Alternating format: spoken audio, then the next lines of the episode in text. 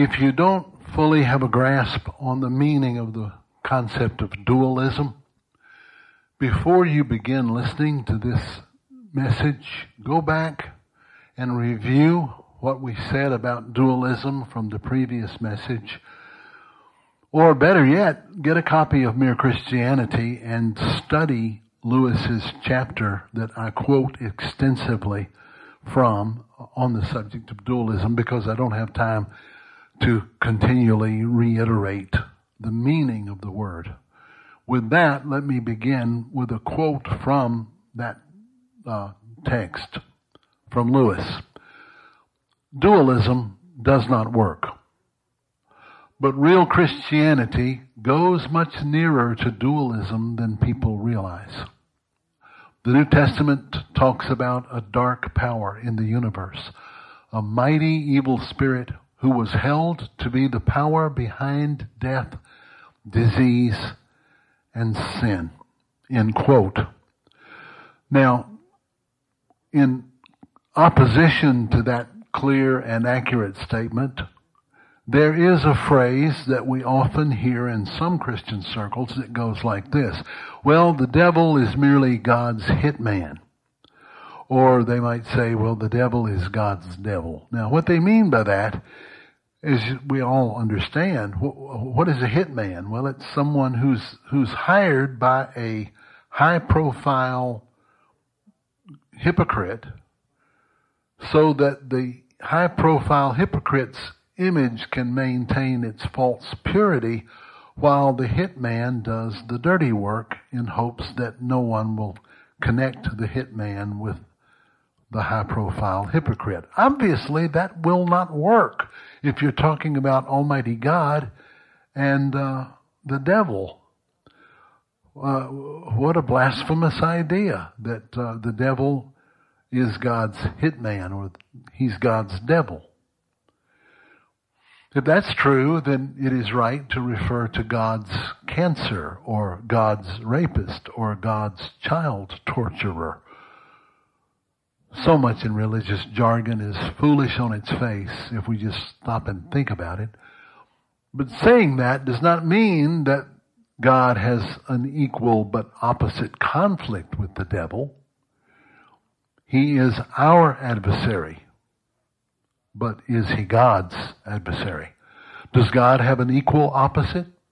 As Lewis says in the quote above, the scriptures speak of a quote, mighty evil spirit that is behind evil. We need to think with scriptural thoughts and speak with scriptural words. And the scriptures do not refer to Satan as God's devil, nor as a mere fallen angel, which gives place to silly and insipid concepts of a, a pixie in white gowns and cupid wings, or in the devil's case, bat wings and a red imp holding a pitchfork or wearing horns. Well, he's certainly not a god in that sense uh, uh, of the word. He's not God in that sense of the word, nor is he second to God. For God has no equal opposite, nor even a remote second. Because when we speak of God, we're speaking beyond any category that fits within the created order. So we're not left with any uh, concept of a second to God, as if God is a first and something else could be a second.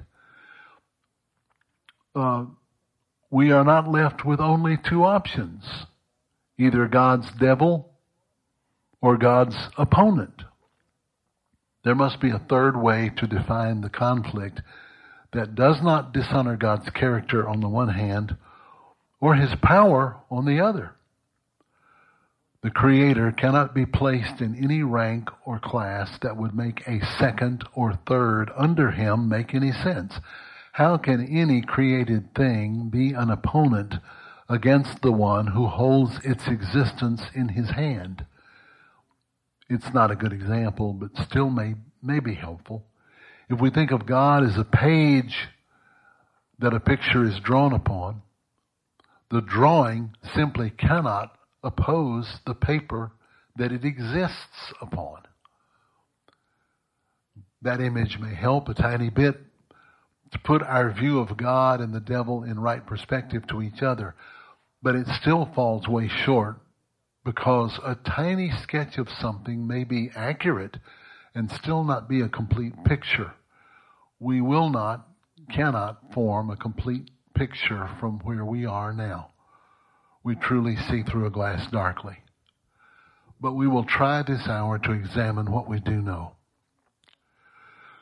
For the understandable question arises, so if God is the paper the devil is drawn on, who drew him that way and why? And whenever the devil acts for evil, is God simply painting with a dark brush stroke? So if that is true, is God not still directly responsible for the evil? Then the devil is merely God's devil, God's hit man. So we're left with where we started. A battle over the question of whether God is truly good or just powerful. We do see, but through a glass darkly. And we see with a limited perspective from a limited angle. On one part of, uh, one part of the church has seen God as all powerful at the expense of his goodness and his love. Another part of the church, in reaction to that error, has seen God as perfectly loving, but at the expense of his power.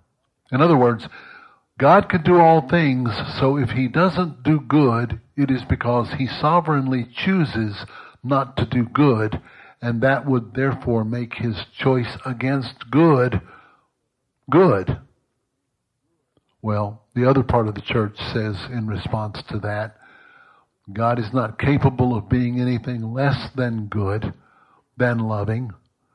So when evil occurs, it is because God is unable to stop it, though it may be something that is against His will. One part of the church has seemingly no trouble stating that God is not loving in order to preserve His sovereignty. Another part of the church has seemingly no trouble stating that God is absolute love so evil happens because God cannot do anything about it due to his love, which demands freedom of our will. Both statements contradict scripture. Psalm 62 verse 11 and 12. I love the succinct way this verse sums up the issue.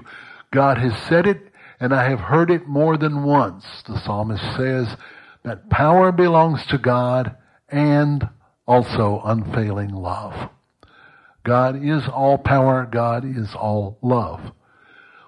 We want a clear, easy, black and white explanation of how this can be. I understand that because I have wrestled with it my entire adult life. But giving up one side for the other simply will not work.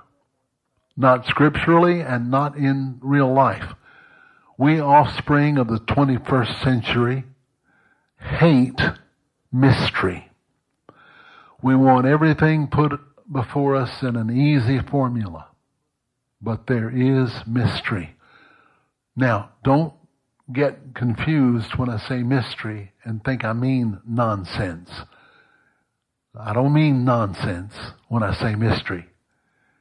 It is nonsense to say that God is both love and that he also hates some people and wants them to suffer terribly forever. It is nonsense to say that God is sovereign, but our free will makes uh, God unable to do anything about it, and some things God just has to give up. We're not embracing nonsense, either one of those positions of nonsense, but we are bowing to mystery. We can't even clearly determine facts about the physical universe. So how much less the invisible universe? Now, rather than pursue this question much farther, as if I'm going to give you a clear black and white answer after I've spent the opening moments telling you that there is no clear answer this side of eternity, I want to back away from that whole question for a moment and just look at the fact that we don't even know everything there is to know about the physical universe. So it's not likely we're going to understand everything we want to know about the invisible universe. And in order to, uh, to illustrate this, I want to quote from science journalist Craig Berry, who wrote for World Magazine concerning dark matter. And he says, quote, if you haven't taken a science course since high school or college decades ago, here's some news. We know a lot less about the basic makeup of the universe than we thought we did. Several decades ago, scientists knew the universe was expanding. They believed that expansion had to slow down. No astronomer had observed such slowing, but it had to happen because the universe is full of matter, and matter has gravity, and gravity pulls things together. But in 1998, the Hubble Space Telescope let us look at various distant stars. It became apparent that the universe was expanding faster and faster, not slower. Why? No one knew but it seemed that something else we couldn't see or measure had to be present. Theorists named the, mystery stuff dark matter, possibly made up of some subatomic particles, and dark energy, maybe made up of something else for which we have no name. To explain the behavior of what we observe through telescopes and other instruments, scientists now guesstimate that dark energy makes up 68% of the universe and dark matter makes up 27%. That adds up to 95%, which means we can see or measure only 5% of reality. A humbling number. Scientists can't see or measure any of it but they believe it exists because of its effect on what they can see and measure. End quote. Now, of course, I'm not suggesting that this dark energy is the devil. It only illustrates just how much we do see through a glass darkly. We can see there is goodness. We can see there is evil. We can see that against all odds, goodness survives even the worst onslaughts of evil. Why God allows this war, we don't fully understand. One day we will. The fact that we have to wait for that understanding is a test of our endurance. A test of our endurance is partly what helps develop us as moral beings. God evidently wants us to develop that way. Now get used to not knowing everything, uh, as if you haven't already. But let's wrestle with what we do know and what we can know. And, and that is this. There is a spiritual dark power in the universe. It is not supreme. It was not created as evil. For, quote, created evil, end quote, is an oxymoron. That which is created is that which has substance or being. And evil is the anti matter of created matter. So to speak of created evil is to say nothing. It was created good and turned evil. We don't know fully why. We don't know fully how. We are at war with it. It is a real power that is at war against us. It is godlike when compared to any other created being we know about. It is much more accurate and therefore more helpful in keeping us vigilant to see Satan as a quote, God, end quote, rather than merely as a quote, fallen angel, end quote. And this is how the Bible refers to him and to his armies. 2 Corinthians chapter 4 refers to him as the God, little g, of this world. Ephesians chapter 2 calls him the prince of the power of the air. Jesus refers to Satan in John chapter 12 as the prince of this world. Ephesians chapter 6 refers to ruling powers and principalities of this present darkness. 1 John 5:19 says the whole cosmos lies in the hands of the wicked one. When Satan appears to Jesus in Matthew chapter 4 and Luke chapter 4 to tempt him uh, in the, the, the temptation confrontation, he, Satan says to Jesus as he shows him all the nations of the world, quote, all these nations are mine and I will give them to you if you will worship me. And Jesus does not call him a liar. Though he is a liar in another context, he's not lying here. So let's try to put all this together in a, a, a way that we can maybe digest a little bit. We affirm that God alone is sovereign. That He alone is the power behind all that exists. God therefore created the angelic order, which includes Lucifer, Satan, and all the powers of darkness that are connected to it. But because God is himself holy, he could not have possibly created them to be evil. They therefore had to become evil. God's sovereignty gives limited freedom to both men and angels, and that includes freedom to rebel. God is evidently planning far more ahead than we can see. So we must only consider what we can see now. His plan for the angels is different than for that of humans, evidently, but that's too large a subject for us to examine for now. The earth is beautiful, wonderful, and our home. The earth is ugly, confusing and alien, and we don't feel at home in it. Both of these are true. Its images of beauty marred and order destroyed causes the earth to look like a war zone. The earth looks like a war zone because it is. We are at war. Though God can use his brute force to stop anything, he does not. Just because a thing occurs which God says he hates does not mean that God secretly affirms it as in some silly theologies of the past. Nor does it mean that some things happen which are not God's will, but God just has nothing he can do about it. That does, that, neither one of those is true. So the earth is a war zone because we are at war.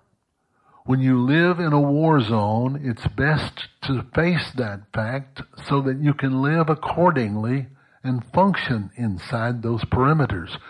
Scripture tells us two pictures of reality. If taken apart from each other, they do not tell us a clear, complete story. But together they give us a greater, more accurate view, though we still only see through a glass darkly. One side tells us God is the sovereign ruler of all and cannot be resisted. The other side says God's will is often resisted.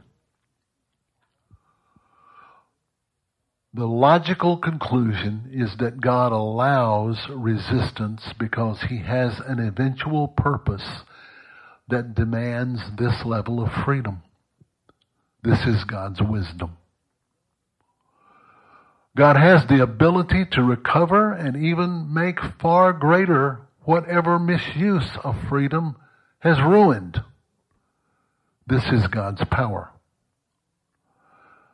God has the aim of eventually doing what we cannot even imagine, making the entire universe fully free and fully pure.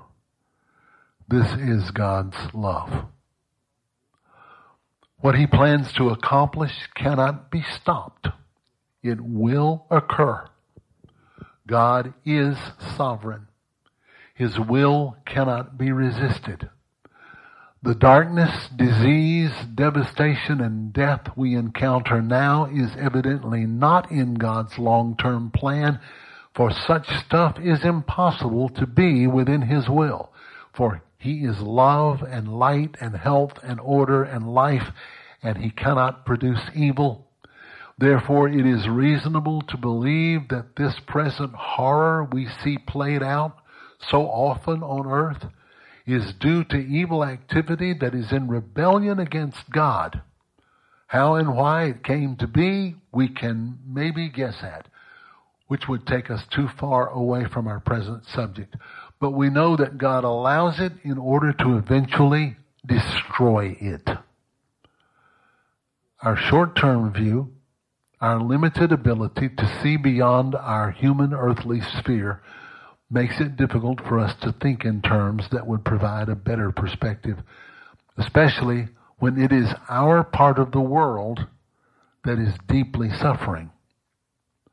Our understanding is limited by our finite weakness, but that too is seemingly a necessary ingredient in the process we're in. The cross and the resurrection tells us what we need to know to keep us able to bear up until eventually we, along with our entire world, will be transformed into beings fitted for living in a recreated realm that is beyond evil. This is not healing, it is transformation. Beyond merely putting things right.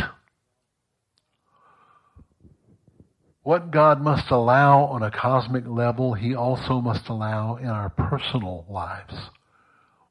Why do we suffer so? Why doesn't God just fix us, change us, set us free? Because God must do two things at once. He must fulfill His eternal predestined plan for the universe, which includes you and me without turning us into robots. So in order to accomplish this, he must allow a long, long, to us anyway, process which makes room for our choosing his will without destroying our wills. God will, quote, give us a new heart. But we must want him to give it to us. He must make circumstances and oversee those circumstances which draw us to that place where we can, where He can then help us, both to will and to do His good pleasure, Philippians 2.13. I used to read these verses when I was struggling against the evil in my own life and beg God to quote, just do what you promised. Give me a totally new heart. I did not know that the process of suffering I was in was doing just what I was praying for. I thought giving me a new heart was some instant miraculous fiat on his part. If I had just looked around me at the complexity of creation, I could have gotten a clue of how God works. He does not draw a picture of a universe. He forms one which is complex at the microscopic to the macroscopic level. So he also does that same kind of work in giving me a new heart. Not by turning me into a pre-programmed stick figure, but by working in me and in my realm of existence in order to slowly but surely help me freely choose what he has predestined to be. This is how we can know that once he is finished, there will be no chance of a future recreation of this scenario of sin, death, destruction, and devastation. For the very idea of sin will not have a place to land in our thinking. Not because we are controlled, but because we are so free that we have embraced Him and become united with Him and are simply beyond being tempted, much less being seduced by evil ever again. Please get the difference in what I'm saying here. God does not do evil so good can come out of it. God decrees freedom. Such freedom makes way for wrong to be chosen. He must then allow for and endure that evil. Then, with his power, he moves. With his wisdom, he molds. And with his love, he accomplishes whatever it takes to reach ultimate good and scriptures reveal that it will be a far, far greater good than what was previously that was lost. That is not the same as making bad things happen so greater good may come from it. That is not the same thing as everything happens for a reason. But it certainly does affirm that when all is said and done, God is in control and all things will be worked out together for our ultimate good. But it is actually an aside to pursue the question of how God deals with us individually, though that's always in the mix and we are always interested in that. But what we want to uh, firmly establish in this hour together is the truth that we are currently at war. That means we have a real enemy who really is at odds with God, and because he cannot reach God, he attacks God's image, which is us. He is not God's opposite, for God has no opposite. But he is in opposition to God's created order, and we are the treasured pinnacle of that order. God loves man. Evil cannot attack God, so it attacks what God loves and seeks to mar us. God's image. When we speak of evil, we're not speaking of mere wrong. I want you to get this if you don't get anything else I say. Right and wrong are human issues we deal with as moral beings. When we speak of evil, we're not speaking of right versus wrong. We're speaking of something much darker. For instance, we would not refer to Nazi torture or the ISIS slaughter of innocents as merely wrong. People, human beings, make up the world of laws and civilizations which determine what among them may be considered right or wrong. For instance, in Switzerland, uh, it's wrong for a, a, a man to open the door for a woman and let her walk in first. Why? because culturally, for years, a man always walked into a, a, a room first. Uh, so if somebody was throwing something, it would hit the man instead of the woman. All kinds of right and wrong concepts can be warped and woofed in the cultural structure of a situation. Wrong implies a deed that may be turned from and even corrected, where at times there might even be reparation that's possible when we talk about right or wrong. Not always, but mostly. Wrong is not mysterious in that sense. But when we speak of evil, evil suggests a mysterious force that may be in business for itself and may exploit human agency as part of a larger cosmic conflict between good and evil, God and Satan, to quote Lance Morrow from his book called Evil. This is not to say that humans cannot generate evil or non-supernatural wrongdoing. But even in such merely human cases, another power is behind the human darkness. And we're foolish if we do not fully embrace that truth as clearly as Scripture embraces it. Yet, the Western Church of the past several centuries has done just that. And even worse, has weaved a twisted, even blasphemous theology that while ignoring the devil and supernatural evil makes God the only source of every evil event. Think, for instance, of insurance companies using the phrase, quote, an act of God when referring to destructive weather events or accidents. This kind of schizophrenic theology has sent an obviously confusing message, one that naturally causes many unbelievers to totally reject Christianity. For most of my lifetime, our cultural religious milieu influenced nonbelievers to respectfully remain silent in the face of concepts many Christians put forth as fact.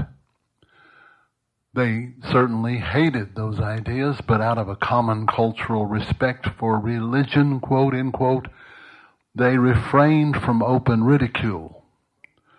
Now there are notable exceptions, but until recently those exceptions were few and didn't hold much cultural weight. But in the past few years, that has all changed. This reversal of cultural mores has opened a floodgate of criticism for Christian thinking. The Christian culture has reeled under the force of this resistance and many times lamented the whole situation as proof of the end of the age and the approaching hooves of the four horsemen of the apocalypse and the mark of the beast and so forth. And some of that may be true. But for the most part, this reversal of Christian cultural supremacy that made bad doctrine sacrosanct is really a good thing. For first, it dethrones false ideas of God that for centuries have been unquestioned. Second, it forces the church to think through what it has previously merely, and I might add, lazily taken for granted. And third, this forcing of a re-examination of our belief systems is making us step outside our safe Christian ghettos and engage our world directly, making us put up or shut up.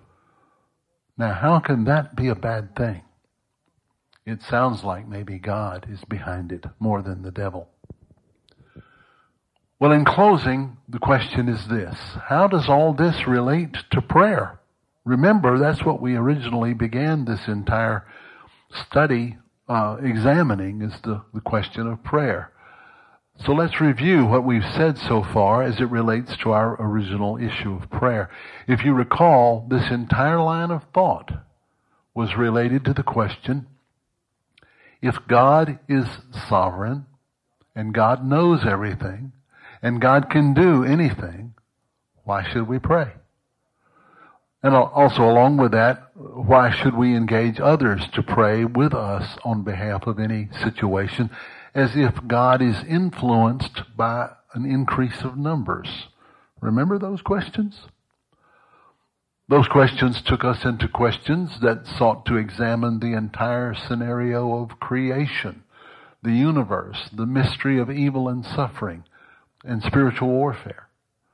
This has brought us to our present short examination of the sovereignty of God. If God is sovereign and good, why is there war in the universe? Well, we do not fully know. So what we do know is this. God intends to eventually destroy all evil. His nature says so. The cross says so. The scriptures say so. The cry of the human heart says so. He intends to raise up a family of sons and daughters under his love and wisdom who become like him and who will reign and rule with him in the universe to come. That dual process, the destruction of evil and the raising up of sons and daughters, is accomplished, among other things, through the training of prayer. We do not pray to inform God. We do not pray to move God. We do not pray to change God's mind. We unite with God in his desires and then pray those desires into the earth.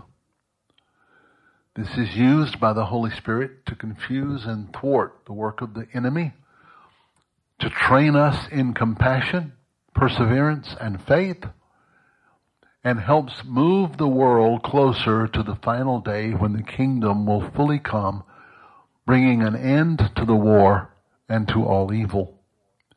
This is what is happening whether we are praying for the suffering church in China or for the grace to suffer the bad attitude of our next door neighbor who won't keep their garbage can under control. Nothing is wasted in this training. Everything is useful for the ultimate outcome. No wonder there's a strange spiritual resistance to you whenever you consider any form of prayer. The moment you begin to actually pray, not so much think about prayer, but the moment you actually begin to pray, at that moment, great issues for good are being moved into position for you and for those you pray for. I've used a phrase repeatedly in this message that we see through a glass darkly. This is taken, of course, from Paul's love letter, 1 Corinthians chapter 13. Now, if the apostle Paul, who understood great issues so far above us that he says of himself that because of the revelations he had received, he was allowed to be oppressed by a quote messenger of Satan who was sent to buffet him in order to keep him from becoming puffed up. If Paul had to be buffeted by a, a, messenger of Satan to protect him from arrogance because of the great revelations that he saw, and yet Paul refers to himself as still seeing through a glass darkly, then what does that say about us? We read Paul's letters. We don't fully understand everything we read. Paul obviously is excited about things that he can't even put in words, so much so that he invents new Greek words to say that it's uh, uh, beyond anything he can think or imagine or verbalize uh, that, that, that he sees coming. Yet he says he sees through a glass darkly. Well, we see through a glass darkly also. One day we will know everything we want to know. But what we do know is enough to get us moving forward. The cross of our Lord Jesus Christ was the decisive blow against all evil. The resurrection of our Lord Jesus Christ from the dead is the guarantee that the decisive blow will eventually become fulfilled.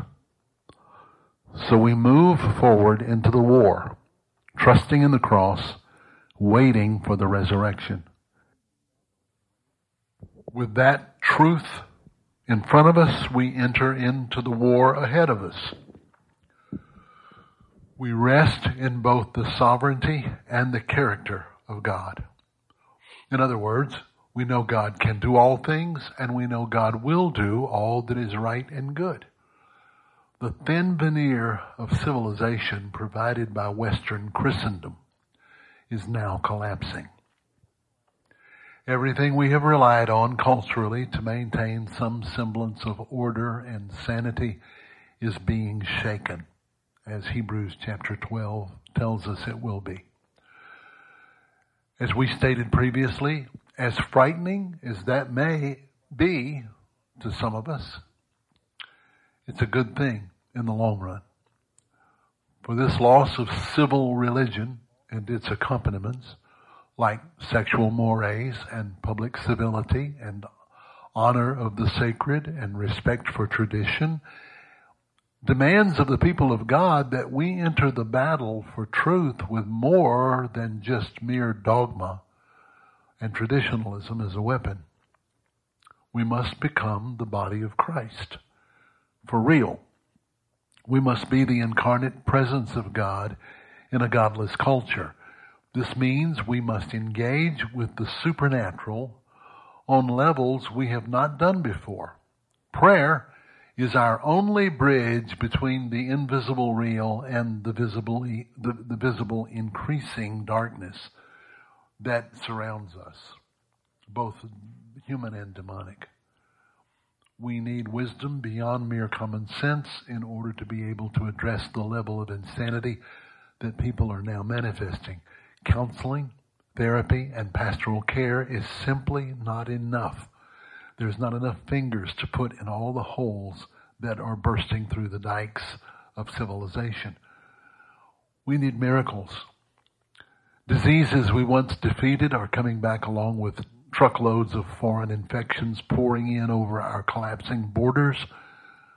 We need power to communicate the transforming gospel to refugees as well as godless citizens unreached by our previously powerless civil religious pop culture. We are now fully engaged in the front lines of battle for the souls of this generation. We are not heading there, we are fully there. There has never been a greater manifestation of the real church in action in our lifetime or previous generations as we're seeing begin to arise now. But as encouraging as that is, it's not nearly enough. And Jesus told us what to do in the face of such a time as this. Luke chapter 10 verses 1 and 2. Pray the Lord of the harvest that he will send forth laborers into the harvest. By the way, if reading Luke 10, also along with that read Matthew 10 for a full background picture of what's going on with these verses. Now here's a good example of our engagement with God in order to fulfill His will for our world. Why do we pray for Him to do what He wants done anyway? We pray to Him in cooperation with Him to fulfill for Him what He has predestined will eventually happen anyway. Here we see how predestination and free will become one and the same thing. What happens when we pray like this? God, the Lord of the harvest, begins to set in motion events in people's lives that will stir them into position to take action they would not have taken if we had not asked God to do that. See? The eventual predestination and the will of God will come to pass whether we participate in it or not. But when we pray, we get involved in a way that makes us partner with Him in its fulfillment. But when we pray, uh, we have to decide whether we're going to do that or not. And that's that's the free will the end of it this will this willful participation in, on our part sets in motion good things that would not happen if we did not pray them into existence. Now this destroys the demonically engineered lie that keeps us out of prayer and makes life an unfulfilled blob of meaningless, formless potential that does not ever become anything. Prayer sets in motion forces which cause potential good to become enacted real functional good. Did you get what I'm saying? Potential good is meaningless if it's not set in motion, set in action.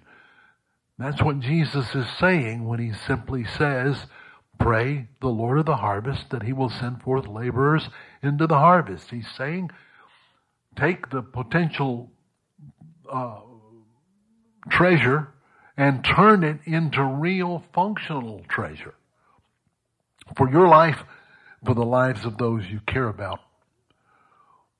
Now, what, is he, what else does he say? He says, I send you as lambs among wolves. When you go into the harvest, expect resistance.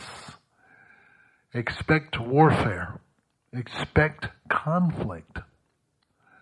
I send you as lambs among wolves. Verse 17 of Luke, 10, Luke 2.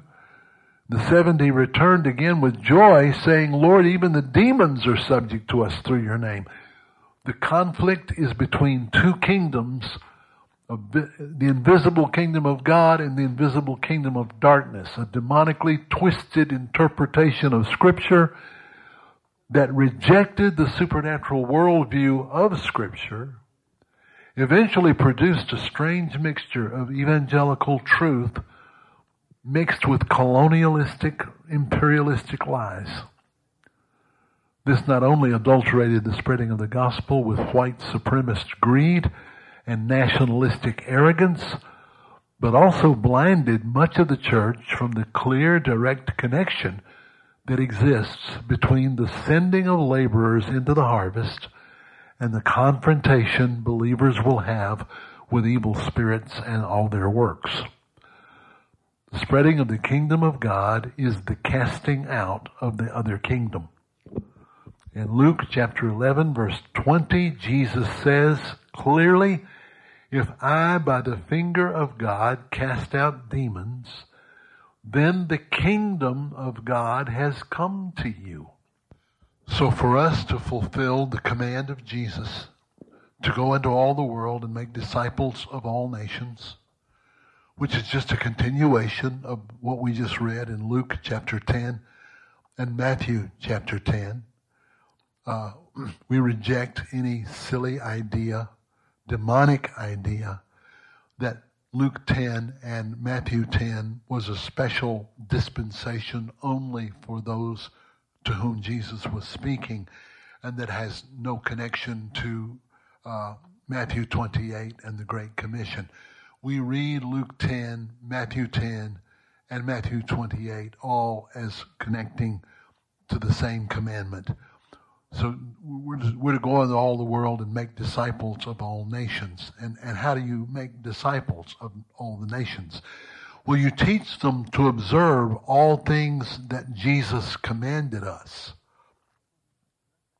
So there's a direct conflict, therefore, between the truth of the kingdom that has to be communicated to people who don't know it and the lies of the previous demonic kingdom that is that's being displaced. And therefore, since there's a conflict between the truth of the kingdom and the lies of the false kingdom, we must be prepared to engage that conflict on several levels. Let me just mention those levels here in our closing moments together. Uh, and we will we will go into much more detail, Lord willing, in our coming uh, sessions. But first of all, we we confront the demonic in people. Now we don't confront the demonic by uh, treating people like demons. We treat people like people. We love them. And uh, sometimes in loving them, that exposes a kind of darkness that's dwelling in them that we have to confront. Now, uh, uh, we we could spend a whole session here on just personal ministry to people where the demonic is concerned. I don't want to do that. Obviously, we don't have time, but that's not that's not my main point. There is a there is a problem we we can get into if we start focusing merely on the demonic in people sometimes the demonic, not always, but sometimes the demonic in people are being manifested because the, the people live in a network of demonic activity. So confronting the person is not enough. You've got to deal with the entire network. Uh, not always. Sometimes it is just an individual person, but we we can get so focused on individual demonic activity that we get. I think the charismatic movement for years has made this mistake. We, we've gotten so focused on individual deliverance and individual freedom and individual happiness, as important as that is, that we've made the demonic almost some kind of local sideshow without an understanding of the, of the great enmeshment of the demonic in our entire culture. And the devil doesn't mind getting us focused on individual local issues if it will keep us from having a larger, more, more biblical understanding of, the fact that the demonic uh, reaches up into uh, higher realms that we call principalities and powers, and that deals with uh, culture on a higher level. If the devil can get you just focused on individual ministry to people without dealing with the enculturated darkness that maybe brought those people into the bondage they're in, then he doesn't mind giving up one or two foot soldiers if he can keep his air force, so to speak. But the demonic in people, the demonic in cultures and neighborhoods, the satanic in cultural systems, which I just referred to, the satanic in business, the satanic in entertainment, the satanic in culture or government or religion, all these systems of the world. You can't confront uh, the warfare that is brought into play when the kingdom of God is being preached and being manifested unless you're willing to see the demonic and the evil uh, on all these levels. If you just look, focus on uh, individuals, you, you miss the point. Well, that's an introductory idea. I barely have time to, to put that in your thinking. Then there's there's one more element that I want to mention and that is the satanic, not just in people, not just in cultures, not just in neighborhoods, not just in cultural systems, but the satanic in nature. Uh, as we approach the end of the age, there is now being manifested and will continue to be manifested a greater degree of confusion in the atmosphere that manifests itself as destructive forces of nature. Uh, we will talk more about that, Lord willing, in sessions to come. But I'm, I'm just, I want to put all of this in your thinking in the closing time that we have together. Uh, that, that as we get serious about obeying the Lord Jesus Christ in the penetration of the world around us with the message of the gospel of the kingdom, we can expect conflict because there's another kingdom coming that is supplanting the dark kingdom that assumes its right to be where it is. It's lost its right to be where it is ever since Calvary. And wherever God's people take that message seriously, there is a displacement of ensconced evil and a raising up of the purposes of God. That's why we were told in the Lord's Prayer that we should pray regularly, let your kingdom come, let your will be done on earth as it is in heaven. And that prayer is just as regular as uh, the rest of the prayer. Give us this day our daily bread. We pray that daily. We also pray for the displacement of evil and the coming manifestation of the kingdom. We, we pray for that daily.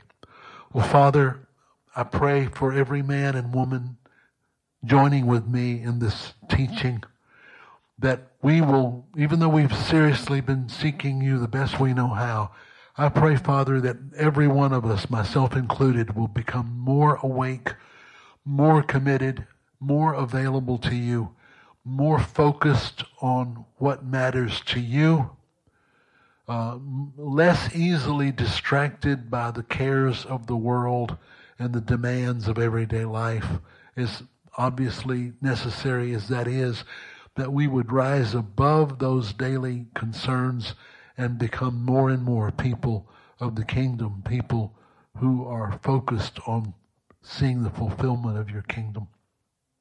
We thank you, Lord, that you are going to fulfill every promise. Eventually, soon, the kingdoms of this world will become the kingdoms of our Lord and of His Christ, because they already are. He did that at Calvary. We pray, Father, for the cleanup to take place as swiftly as possible. And uh, we thank you, Lord, that you're, you're coming soon. In the meantime, Thank you also that you care about our individual struggles. They matter to you. But help us, Lord, have a wider and greater vision for our purpose in life than just our own private struggles and our own private needs. That we would be people who live uh, in reality in both worlds, both our daily individual world and uh, in, in, with a larger vision of the kingdom coming in the all, all the earth.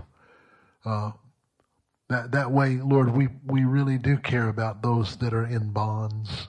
We care about and and and join in prayer for those that are suffering uh, half a world away from us, who culturally are so far removed from us that we can't relate to to them, and yet we are literally brother and sister to them.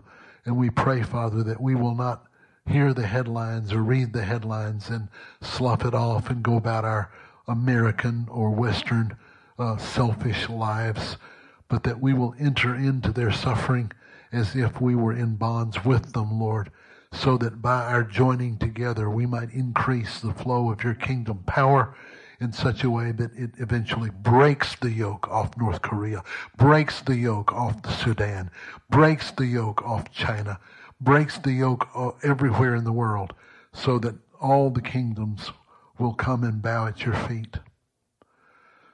Lord, thank you that we can participate with these, with you in these things. Thank you, Father, for your word, your spirit, your presence with us. In Jesus' name. Amen.